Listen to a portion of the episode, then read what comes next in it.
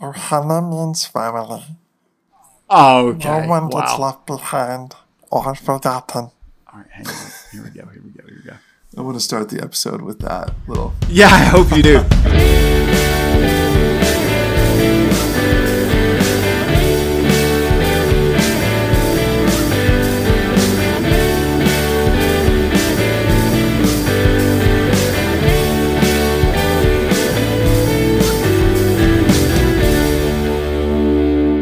Welcome back to another episode of Wilco the Podcast.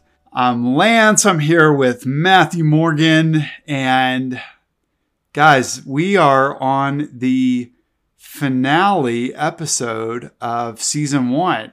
How did we get here? How did we get here already? Oh man, it, it's crazy to be here. I, I think I'm a little bit speechless in this moment. This is our 17th episode, which, uh, to be honest, going into this, I had no idea how how many we were gonna be able to to get out in this initial batch, but it, it's been a good it's been a good first season. Yeah, I don't, I don't know. I don't know what I expected uh, once we wrapped up season one. I don't know what I expected that to look like. The the people that tuned in, uh, but I personally am just incredibly. I, I, maybe it's cliche to say, but humbled and grateful. I just looked at our total downloads. We have had 2,173 downloads since starting. Only half of them were us. touche, touche.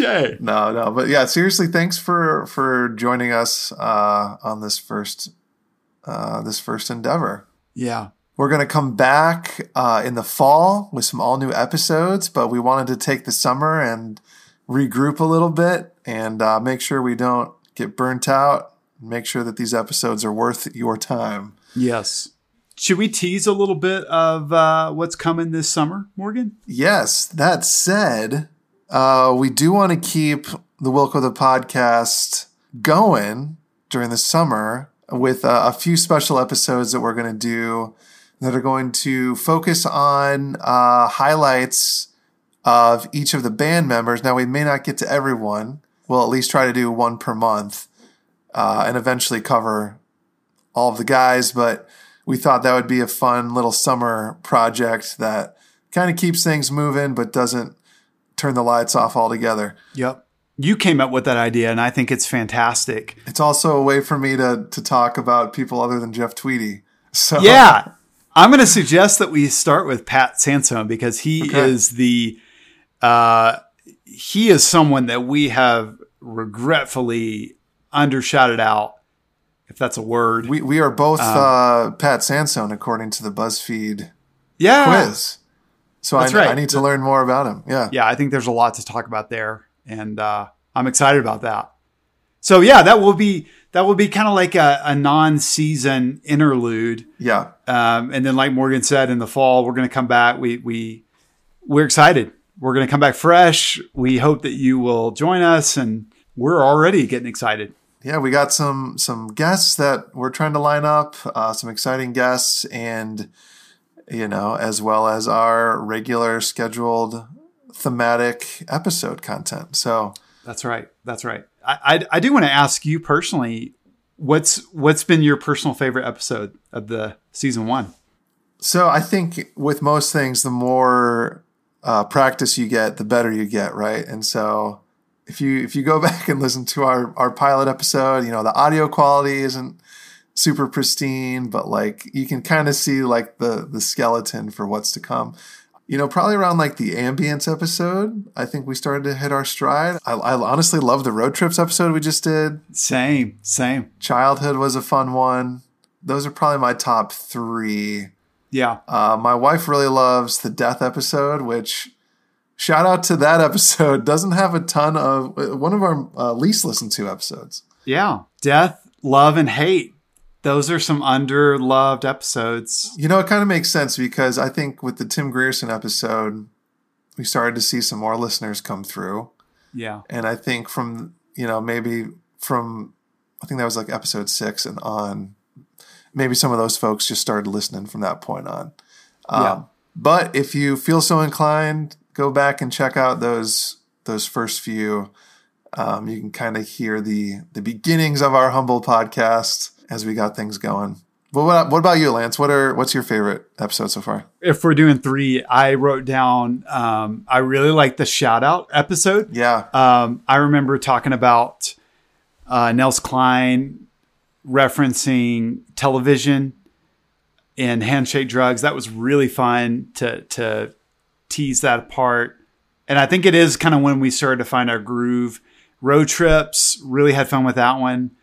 Um, road trips tells me that like there are so many various topics we could choose that would take us into an interesting corner of a conversation sure. because you, you don't you don't necessarily hear a Wilco song and be like, we should talk about road trips. You know, like that that that was your brainchild, and uh, I'm I'm excited to think about like what other topics we could we could tease. Um, loved Tim Grierson, but I I think I gotta also really shout out in my top three Daniel Cook Johnson. You felt the energy there. Morgan is so weird, like reflecting back just a few months ago, these names of people, Tim Grierson, Daniel Cook Johnson, if you had told me a year ago, you're going to be having a conversation, an extended conversation with them about Wilco, I would have, I would have not believed you because these are books that I've, that I've bought and read. And I don't know. It's like, wow, this is, even if no one was listening, the fact that we've gotten to have some of these conversations has just been so fulfilling as a fan that that that alone made all this worth it. Uh, and and it gets me excited about what's what's next, you know. Absolutely. And just just to shout you out, you know, we y- your wife laughs because we talk on the phone constantly, Talk almost daily. Yeah, and, multiple and- times a day. yeah, and and these these podcasts have ended up being the longest conversations that we get to have with each other and it's cool because it can morph between, you know, just this this love of shared art and then it can go down into um you know, learning about each other in a way. And I think from our yeah. friendship perspective, Yeah. it's just been cool like to get to know you better even though I've known you for you know, uh, over a decade and that alone also has made it just such a such a cool experience. I I am so grateful to be here. Yeah. Hey, right back at you, man. Um, yeah, I think obviously this is a Wilco podcast, but Wilco's kind of the the middle ground, and then from there we have, to your point, lots of ancillary conversations that, Yeah. that spiral from that. So Nice use of the word ancillary. hey, I was just wanted to squeeze that in there. I like that. I should I should clarify the top three episodes that I shouted out were of the themed episodes. I think all of our guests have been uh, uh, just a joy and uh, and just so so much fun to talk to other Wilco fans out there. Well said. Well said. Morgan, we were going to check in with how we've been doing. You and I have seen some shows lately. It's kind of that season starting to warm up. Bands are on the road. Before we jump into Wilco, why don't we compare notes on the shows we've been to lately? Sure. So really quick, we're gonna make this a national podcast. Uh, We've teased that before. No, but I, I saw I was able to see my favorite band. I feel pretty confident in saying that. Uh, Solid. the National uh, played uh, four nights in Chicago. And I was working downtown this weekend, so it was kind of convenient. I was able to wrap uh, our, our workday and then head over to the Auditorium Theater, which I believe is part of Roosevelt University. Uh, I had never been to this venue before, but it's uh, you know it's one of those like classic auditoriums. It, I, I kind of liken it to like a steeper Chicago theater. Like the thing, the building is super tall. We were on like the fifth level in the middle, Whoa. and there really wasn't a bad seat in the house. Um, this was the the last night of their Chicago stint, and they played most of their high energy songs and a lot of songs from Boxer and High Violet, which are probably my two favorite national albums. Solid. ended with the classic Vanderlyle Crybaby Geeks acoustic. Yeah, uh, it was it was fantastic show. Didn't didn't let me down. Although I, I will say my favorite national song being Lemon World. Uh, I still have not heard that song live, and they played it the day before uh, I saw them. So So sad. Maybe next time I'll get a chance to hear that song. But yeah, that's my national concert review. I should also say, Lance, that I there was a pop up shop Yes. of rare vinyl, national vinyl, that was only open from three to seven. And when I was done with work, dropped off our camera gear at my hotel, and then uh, my coworker Eric was was driving to find his parking spot, and I, I hopped out on a street corner and sprinted to the pop up shop so I could try to find you the 10th anniversary edition of High Violet, and guess what? They had it. So Yep. all that sweat was worth it. I appreciate it. I can't wait to get my hands on that. For what it's worth, you shout them out as your favorite band. I have huge respect for that. And I got to say, Wilco's my favorite band, but like just shy of being my favorite is the National. I mean, they're just right behind Wilco. So maybe maybe that's a side project at some point. I think I've teased like we should do like a a random episode on the National sometime because I feel like if people like Wilco, either they already probably like the National or they could easily like the National. We've never seen the National together for whatever No. reason, but we have seen Wilco together. Um, We've seen them twice together. We have, we have. So let, let's keep it going. Lance, you saw a show recently. Why don't you tell us about that one? I did. I got to see for the first time First Aid Kit. And if our listeners are not familiar with them, you should definitely check it out.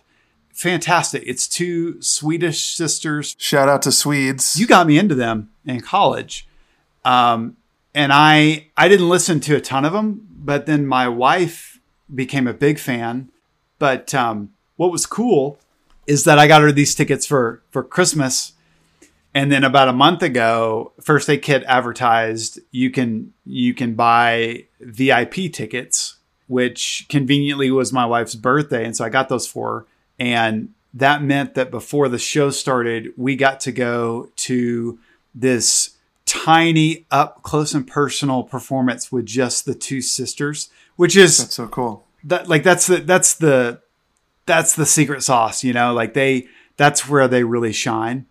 They played um a song that was about denver which was cool. It was like i, I forget who they were covering. And then they played their very popular song Emmylou. It was cool. I mean i was probably like 15 feet from them and then uh, about an hour later the the show started and it was it was sold out. It was packed. And they rocked out. They went from like just an acoustic guitar to vocals in the VIP experience to then like a full band. And I didn't, I don't know, I, it, I didn't expect them to be so loud and rock. And I, they, they shined in both contexts. So also, I got to shout out Glenn Kotche has played a song with them on one of their albums. Oh, no yeah, I don't have that off the top of my head. I learned that through the um, Wilco World Radio when Cruel Country came out. Glenn Kotche DJ'd on that radio station and played a song. He's like, "Hey, I played for First Aid Kit," and I got to say, when the opening band stopped playing and you've got like the, you know, the set list playing before First Aid Kit came out, um, the very first song that was played is was "Forget the Flowers" by Wilco. So I was like, did they choose that? Um, I don't think that would be a stretch to imagine that they did. So You have to imagine that they'd probably curate those uh, pre-roll music. Really, most bands lists, would, Yeah, right? yeah. So th- there's our there's our Wilco connection to bring it full circle. Yes. Which, speaking of which, maybe it's time to to jump into tonight's topic. Sure, let's do it. Tonight's topic comes to us courtesy of my wife Allison. She she came up with this idea and we thought it was a great idea. Shout out to Shout Allison. out to Allison. Uh, we're doing Wilco on finales. And by that we mean we're gonna pick our two favorite Wilco finale tracks from their proper studio albums. This is a fun one. This is a fun one. I, I Yeah. and a tough one too because for me lance i'll just spoiler alert reservations and on and on and on um, are two of my favorite wilco songs and two of wilco's finale songs but i have already kind of shed light on those in previous previous episodes so i wanted to pick two other finale songs so we had more to talk about. And th- these the the two tracks I picked are are both songs that I, I adore. So Cool. Who, want, who wants to kick it off? Do you want to kick it off? You want me to kick it off? I actually we've we've hinted that I think we have the We the we same may first have the choice. same first choice. All right. Well, I'll I'll rip the band-aid off. And my first pick, and maybe your first pick of the night, is from the oft underrated album, I would say, The Whole Love. And this song is called One Sunday Morning, Song for Jane Smiley's Boyfriend. Let's give it a listen. This is how I tell it. Oh, but it's long. One Sunday morning. Oh, one sun is gone.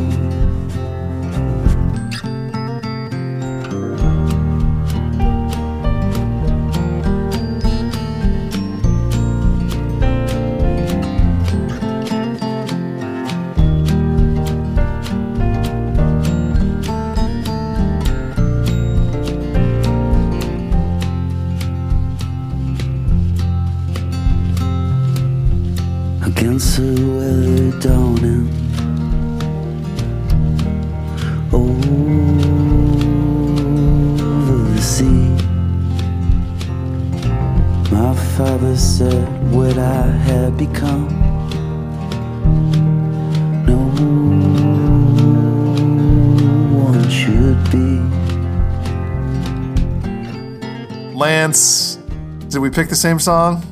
We picked the same song, and and for good reason. It's a fantastic song. It was bound to happen once this season, and so it's funny that it happens in the last episode. We made it this far. Um, how do you want to do this? Should I jump in with some thoughts, or do you want to? Yeah, maybe maybe I we'll have some overlapping. I bet we will. here. But but go for it. Okay. We, and we we've said that we're gonna because it's the same song. We're hopefully our listeners are okay with this, but we're okay with going a little long winded on this song. After all, it is twelve plus minutes long. So well, so we should shout out that on the album it's twelve minutes. But then those of us that have the LP, Yeah. you get an extra, I think it's two minutes. Morgan, I am so used to hearing the album version that when I put on the LP, I'm always like, oh, wow. It still surprises me when I hear that keep going. Um, so if you haven't heard that, I bet you could probably find that on YouTube. I would say it's worth checking out. Obviously, you get the flow of the song because it's very repetitive. So it might be it might be the longest Wilco song. Probably is. to that point, Nels Cline said that the the the album version of the song was, I quote, a refined version of the only time we ever played it. Nobody knew how long that was going to go. Jeff just kept playing and singing, and that's what's on the record, basically. Jeff loved the feel of it and asked us to refine it a bit. So that's kind of cool. I mean, what we're hearing is, and, and it sounds pristine, but what we're hearing there is is Jeff just going for it. maybe what's coolest about that quote is that this band is tight enough and skilled enough to where um, each verse the music is slightly different like even though the tune the melody is the same obviously but like what they choose to do the band members with the riffs and whatnot it's different and to think that like whoa they came up with that more or less On, the, spot, yeah. it just really it really highlights the skill and and abilities that this band has. Yeah, and, and like the longevity of just knowing each other as musicians, I think kind of being able to play off each other that way. So I want to I want to um, frame this song a little bit. So Jane Smiley uh, wrote a book called A Thousand Acres. It came out in 1991, and in '92 it won the Pulitzer Prize for fiction. I've never read this book. Lance, are you familiar with the book A Thousand Acres? I've never read Jane Smiley. Yeah. no. So something I want to look into, but I found a quote from Jane Smiley in Adweek, and then funny enough, I crack open Wikipedia, and of course Daniel Cook Johnson has also cited this. So it's like anything I find on my own, I'm gonna f- go back, crack open Wikipedia, and it's gonna be there. So uh, I had that same yeah, experience. another another shout out to Wikipedia, and we'll just plug that book again. It's on sale right now on Amazon for a low, low price. Um, anyway, Jane Smiley said, "quote Apparently, my partner was chatting to Jeff Tweedy about some religious thoughts. I don't quite understand the song, but those who've heard it seem to really like it, especially the music." I do think that it is really funny that someone as square and old as myself would end up in the title of a song in an alt rock group's album. So uh, I, I just thought that was kind of funny. Then going off of that, Tweedy himself has said about the song, it has virtually nothing to do with Jane Smiley, but I do absolutely know know her boyfriend as an acquaintance and as somebody who I enjoyed my time with. In particular, one conversation we had. Mostly what I was getting at in the lyrics was to try and illustrate what I felt was poignant about that conversation without getting into any specifics. So before I move on, Lance, do you have uh, any other background context on this song that you feel is pertinent? I think one of the favorite things I found was kind of a short essay that George Saunders Yeah. is an author, and and he And a uh, friend of he and- Tweedy. Exactly. Yeah. they've there's a really cool um, video interview on YouTube. I think it's like an hour long between George Saunders and Jeff Tweedy. I have never read George Saunders. Um, he's been on my list for a while though, and uh, from whatever reviews I come across with his books, he sounds fantastic. I'm guessing some of our listeners have have read a, some of his work, but he he wrote a little essay on all about this song, and it was from the New York Times. I'm just going to read some quotes from it because I think he really deepens an appreciation for it. He starts off this essay. He says, "How does the song work? What does it actually do? It doesn't instruct exactly or teach necessarily. A song, I'd say, causes the listener to assume a certain stance." through some intersection of melody slash lyric slash arrangement, it causes a shadow being within us to get a certain expression on its face and fall into a certain posture. And then he kind of goes into some of his favorite songs. There's a essentially a moral ethical focus. Says it makes me feel more able to go out and live. And then he starts talking about Wilco's 12 minute opus one Sunday morning which he says induces in me reliably a suite of feelings I might describe as patient, quiet mindfulness plus firm resolve to love better and serves as an antidote to the harshness of the moment. A reminder that with enough patience and fellow feeling, things can sometimes prove workable between people, even if they disagree. And he says, How does the song accomplish this? What was that the intention? I'm not sure. Like much of Wilco's work, it's fundamentally a damn good popular song. And he talks about how it's it's simple, y- you know, it is very repetitive. This song does not reinvent the wheel necessarily. And like you mentioned earlier, he he says that this was recorded in one take, uh, learning it from the songwriter Jeff Tweedy as the tape rolled. But then he kind of goes into like interpreting it. Like what it, he says, quote, what does this song mean? Well, a great song means beyond simple sense. It means by how it sounds. The lyrics already beautiful, and he says Jeff Tweedy is one of the great conversational poets of our time. Here, here, and they're made additionally beautiful by the way Tweedy sings them. His voice is that of a good friend, singing the story of some strange trip from which he's just returned self effacing, dear, a wry voice, rich with love for the world. Hey, can you do me a favor and just read the whole article at this point? Is that can, can Okay, okay. But he but he goes in and he says, really, what it's about is the way it sounds, um, and and then he says, and the way it keeps joyfully overflowing the formal banks it keeps spontaneously making for itself. I love this quote. He compares it to a sort of oral medicine. And I feel the same way that musically it's it's just so soothing. You know, it does feel comforting in a way, despite it kind of dealing with relational tension, religious, Uh-huh. you know, existential doubt and whatnot. Um, Yeah, I, I wrote in my notes that um, this song kind of fills me with a sense of closure. Like it, it's like a gentle, confident, calming feeling.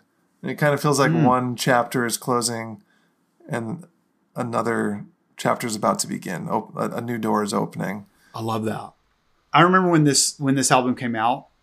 Um, I remember so many reviews were shouting out "Art of Almost" and "One Sunday Morning," which are the opening and closing track. You know, the bookends for this album. And I I do think that they are the most remarkable songs. "Art of Almost" for its its wildness, and and then this song, the complete opposite. It's long. Couldn't be more different from each other. totally, Yeah. totally, totally. Yeah, I mean, I, to to go back to like interpreting this song, um, Yeah. you know, I kind of, like I said, kind of get like the, it's like a calming, gentle feeling. But then you, you look at the the lyrics, and I feel like they're definitely more melancholy.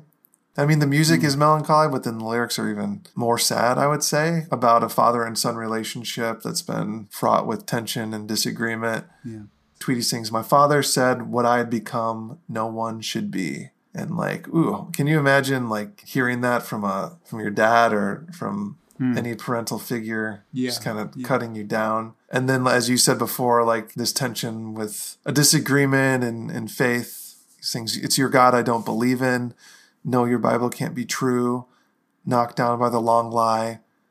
He cried, I fear what waits for you.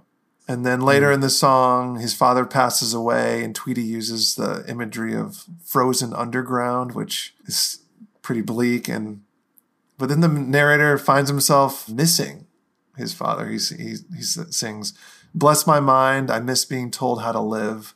What I learned without knowing, how much more I owe than I can give." It's kind of this idea that you, you know you still. This kind of harkens back to our episode on death, but you you you're still connected no matter what to those that you lose uh, even despite how much you may have disagreed in your lifetime together. Yeah. Yeah. and so with that in mind this song to me kind of becomes about the importance of reconciliation. The narrator's walking around with with a burden that he falls in love with the lyrics being i I, f- I fell in love with a burden holding me down. But then in the next verse he realizes how maybe how silly that is and how much he misses being told how to live. Um, how much Yeah. he misses that interaction with his father even though they had that lifetime of disagreement Yeah. Yeah. yeah so i guess here you have another example of the music giving me one emotion and then when you look at the lyrics you kind of feel another way but both are Yeah. both are kind of forms of melancholy i suppose but uh, i think the lyrics are sadder than the music Yeah, I agree. And it's interesting you point that out because it, it doesn't, it is not clear how you're supposed to feel.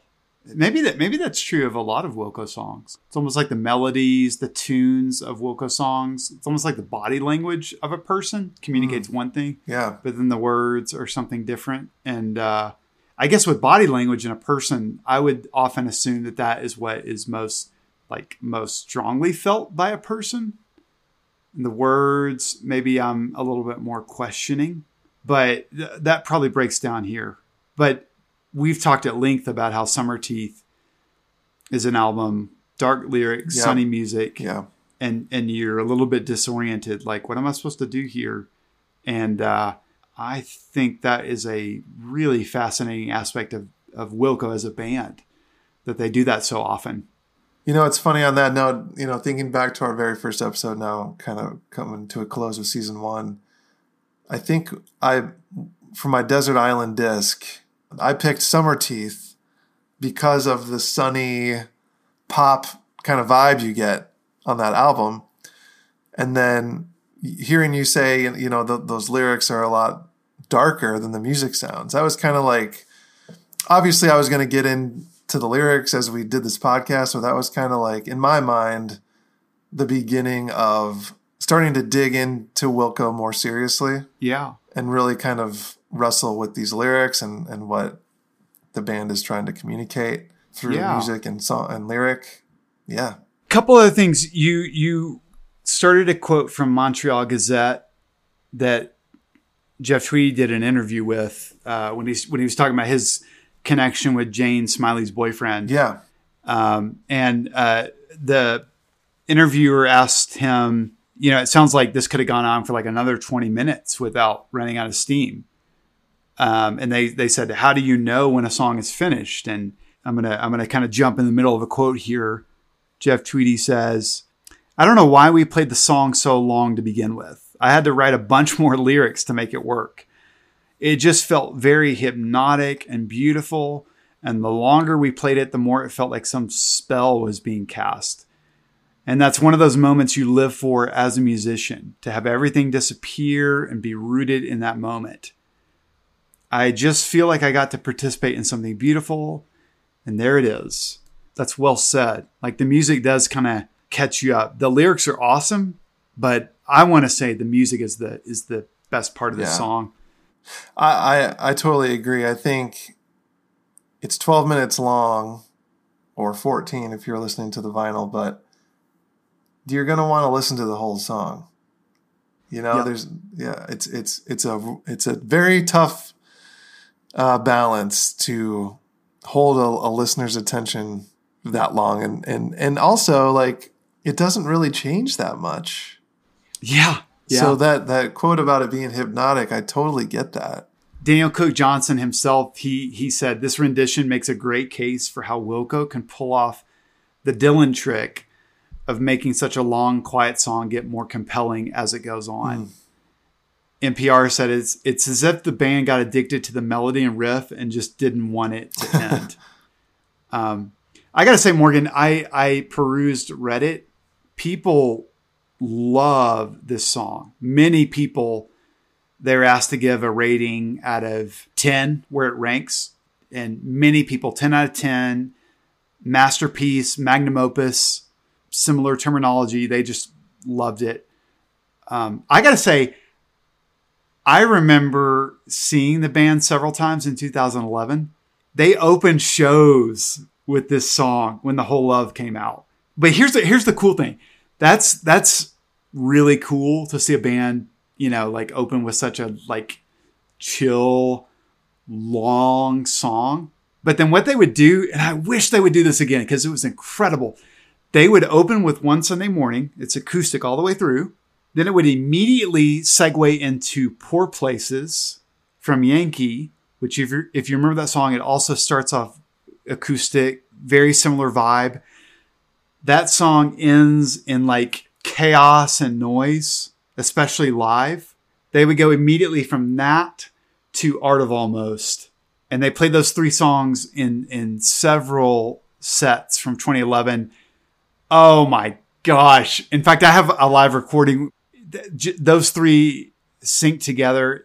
What an incredible segue. I, I loved it. Oh my gosh. Well, Lance, this is this is another example. I think you called this out on our road trips episode. Another example of a Wilco album ending on a quiet note. Yes. I think maybe one of their most perfect endings to an album. Solid. Yeah. That's fun. I'm glad we we were able to give that a deeper dive. Yes. Same. Well, why don't you kick us off on uh, with your second choice? This is going to be the first time that we are doing a repeat visit of a song. It had to happen at some point. A lot of firsts tonight. That's right. That's right. This song is one that you have shouted out before. Uh, I'm going to talk about On and On and On from Sky Blue Sky. One day we'll disappear together in a dream. of us, short or long, our lives are going to be. I will live in you, or you will live in me. Until we disappear together in a dream. Please don't cry.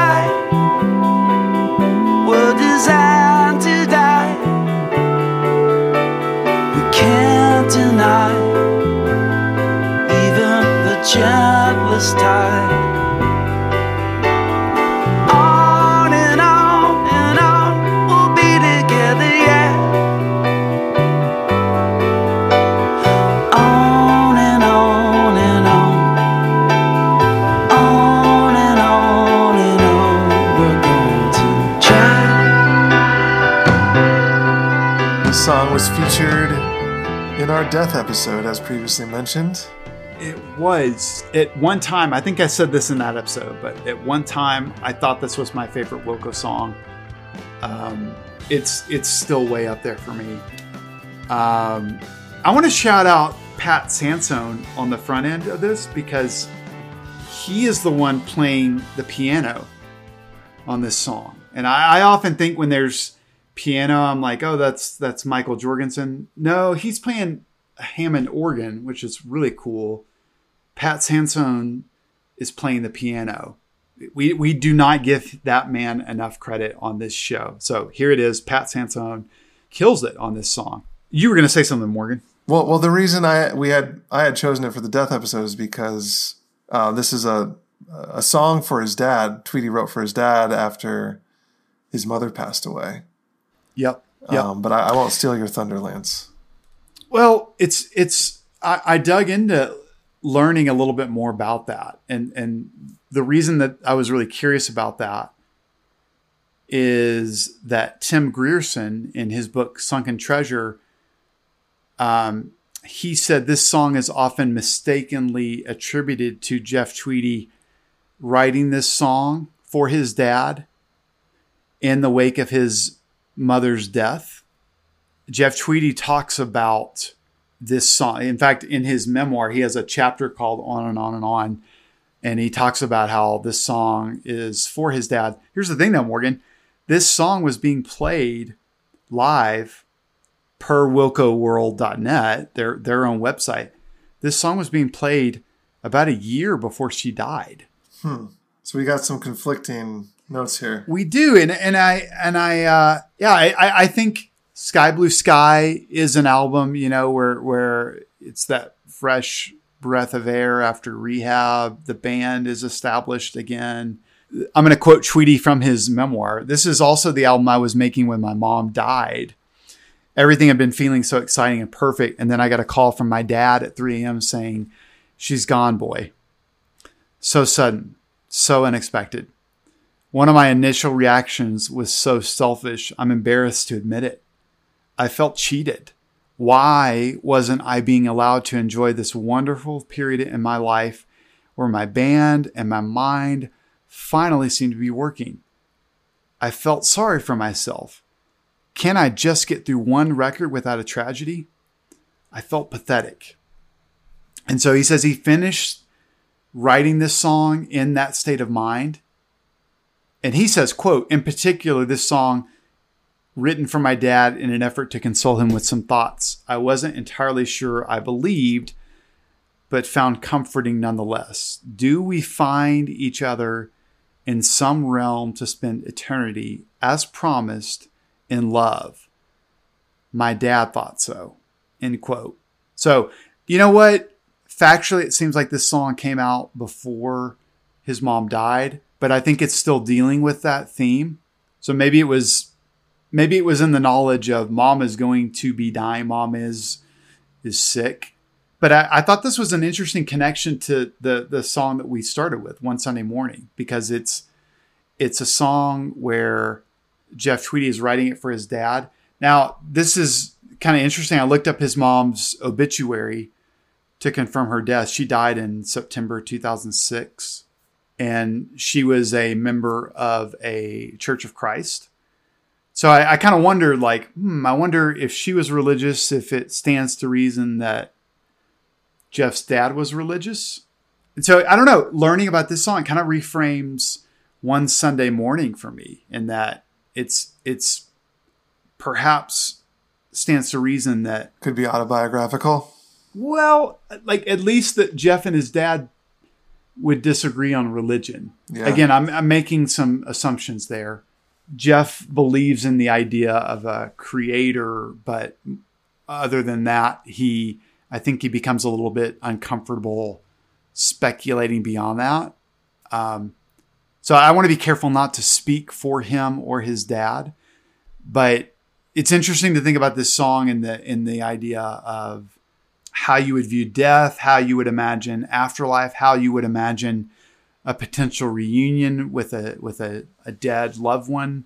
I think about Jeff. Let's just assume his dad was religious.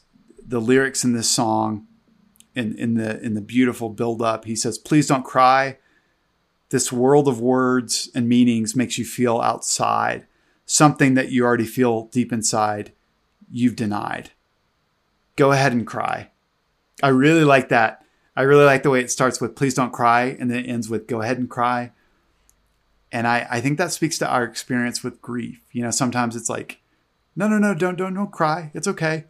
We have that discomfort of seeing someone grieve or cry. I- think if we allow ourselves to connect with, I don't know, mental health and and emotion, we can say no. Go ahead and cry. That's that's that's appropriate. Feel that emotion. Spoken like a true therapist, Lance. Yeah, yeah. Because well, I was I was reading the lyrics and I'm like, ooh, please don't cry. I don't know how I feel about that. But then to see how it ends up in go ahead and cry, it kind of validates the please don't cry because we do we do feel those tensions. I think when we're around someone grieving. Right. It's like the stages of grief. Yeah, it is. Both of these songs, if and when we do a an episode focused on religion, I I kind of want to come back to them because I think there's a lot to extrapolate. But yeah, it's it's, it's interesting that both of these songs on my end they deal with death and a father son relationship. What an uplifting way to end season one. You got to take us home, man. No, I, I love that song, and um, yeah, good to hear your continued thoughts on that one. Um, I, I just want to add real quick that in Let's Go, so we can get back. Tweedy notes that his uh, his father requested that his grave marker read on and on and on. So I don't I don't know if that actually happened or not, but um, that's kind of oddly sweet. It is. It is. I've always listened to this song in the headspace of Jeff Tweedy as someone that's like, I don't know about the afterlife. And then this is the first time that I've heard it in the context of if this is a gift that Jeff is giving to his dad, who potentially is religious. I, I think it works in that way too. That idea of some people believe in eternity, on and on and on. And um, it's a comforting love song. Also, the idea that those left behind still live with the impact of that person after they're gone, and then that transfers Yeah. to the next generation, and on and on and on in that way as well. All right, I'm gonna I'm gonna lighten things up a little bit, Lance. Um, Who took us to such a dark right. place on a finale episode? uh, so it would not be uh, a finale episode, or really an episode of Wilco the podcast without me choosing a song from Ghost is Born.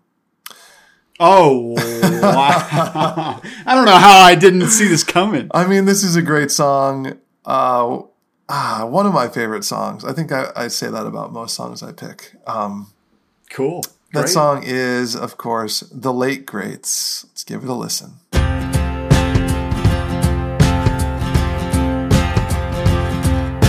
the greatest lost track of all time. Late greats turpentine. Radio. Can't hear it anywhere you go. Best band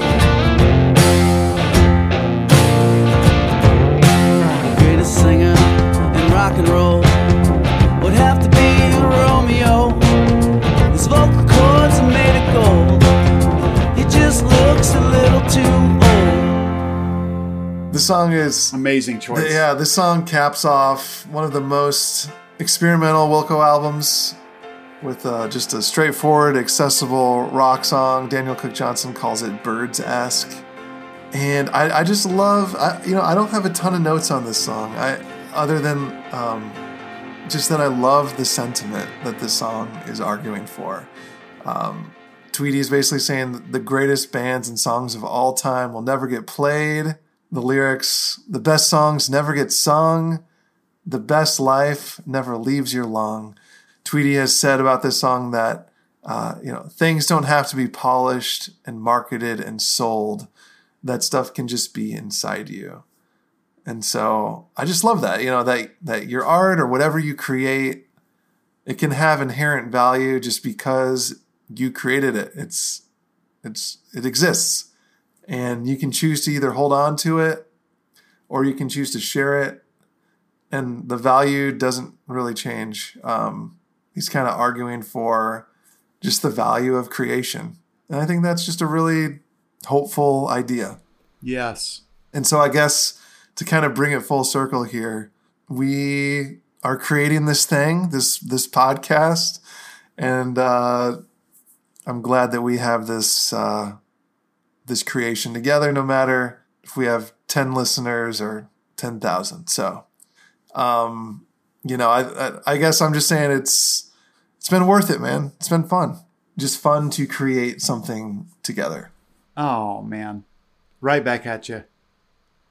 I gotta say, um, this song holds a special place in my heart because I, I I referenced this on the very first episode, but my introduction to Wilco was I got a uh, for my birthday I got a CD copy from my friend Ben Singleton of Kicking Television.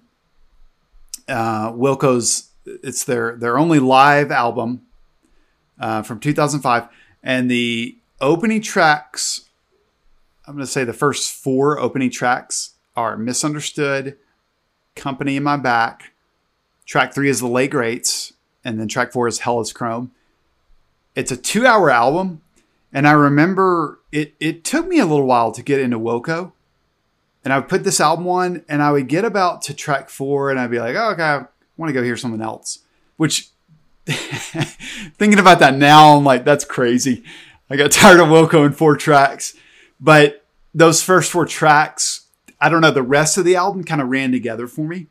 But the first four were were just beautiful and and and captivating. And the late greats was that kind of it was the fun track, I'd say, from that first four Yeah. tracks. And uh so I, I'm going to say this is this is an early track. It was a gateway drug for me to really get addicted to Wilco, and I haven't thought about that in a while. So There you go. I I am glad you uh, brought that up. Yeah, Yeah, uh, I love this song. I love when Wilco. I mean, I love experimental Wilco. I also love when Wilco is uh, just gives us a straightforward rock song. They're usually earworms, and they usually just hit. You know.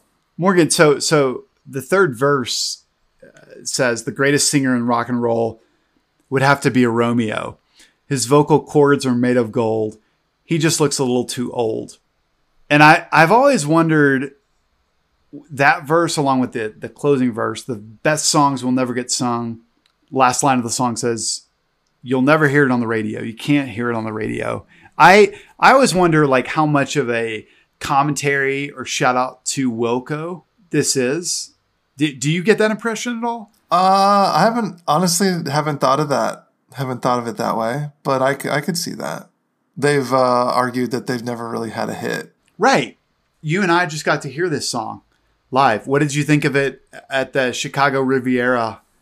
It was amazing. It was amazing. That that show made me. I think I said it on on that episode. A uh, fully bought in on the Wilco hype, Woo! and, and you know probably because they played so much from Ghost Is Born, and they didn't really play a ton of it at Solid Sound. You know, maybe in season two, I'll I'll finally migrate away from A Ghost Is Born. I am, after all, like almost out of tracks to pick. What uh, have there been any tracks that you have not yet covered? We did not do theologians, Oh wow. so Okay. we'll well, like. I, I I shouted out the religion episode earlier, so there's room for it there. we'll be Yeah. back. You know, I I've said this to you. I don't know if I've said this on the podcast, but there has been a sad lack of talk about Yankee Hotel Foxtrot, and that is my favorite album of all time. So season two, we're we're coming for you, Yankee. Um, I don't know why we haven't talked about that one. Well, maybe because it's the most well-known Wilco album, and maybe subconsciously I was trying to shed light on other eras of the band. Yeah, yeah. And by by eras, I mean 2004. hey, when did you get into Wilco, by the way? You know, I was at Target uh, perusing the CD section. I I have I'm one thing I'm passionate about with this show is I have no interest in revisiting the whole record label dropping with Yankee. I have heard that story too many times and this is going to be one space where we do not go over that damn story again. Okay? Hey, man, watch watch your tongue. Watch your tongue. This is this is a family podcast. Okay. Well, Ah. Morgan, I think uh, I think that is a wrap on not only this episode but season one of Wilco the podcast. Lance, this has been a joy. We've stuck through it. I've done episodes from hotel rooms across the country. We've done some in person. Um, Yeah. talked to some great guests. Looking forward to to doing this again in the fall and a few times over the summer. But folks, until then, that is an official wrap on Wilco the Podcast season one. But we are very much just getting started and we will keep you updated on all the social media channels, or I should say Lance will, since he is he is the driver of that communication. You're doing great, Lance. You're doing great. Hey, hey, folks, come come say hi. Uh, you know, we love interacting with you, and uh, yeah, if you want to leave us a comment on Instagram or Wilco, Hit, hit us Instagram up uh, or on Twitter. Twitter at Wilco. you can find us at Wilco the podcast. We'd love to hear from you. Um, yeah, it's been it's been a delight. I hope I hope you've had fun. Thank you so much for your time, for listening. We will be back.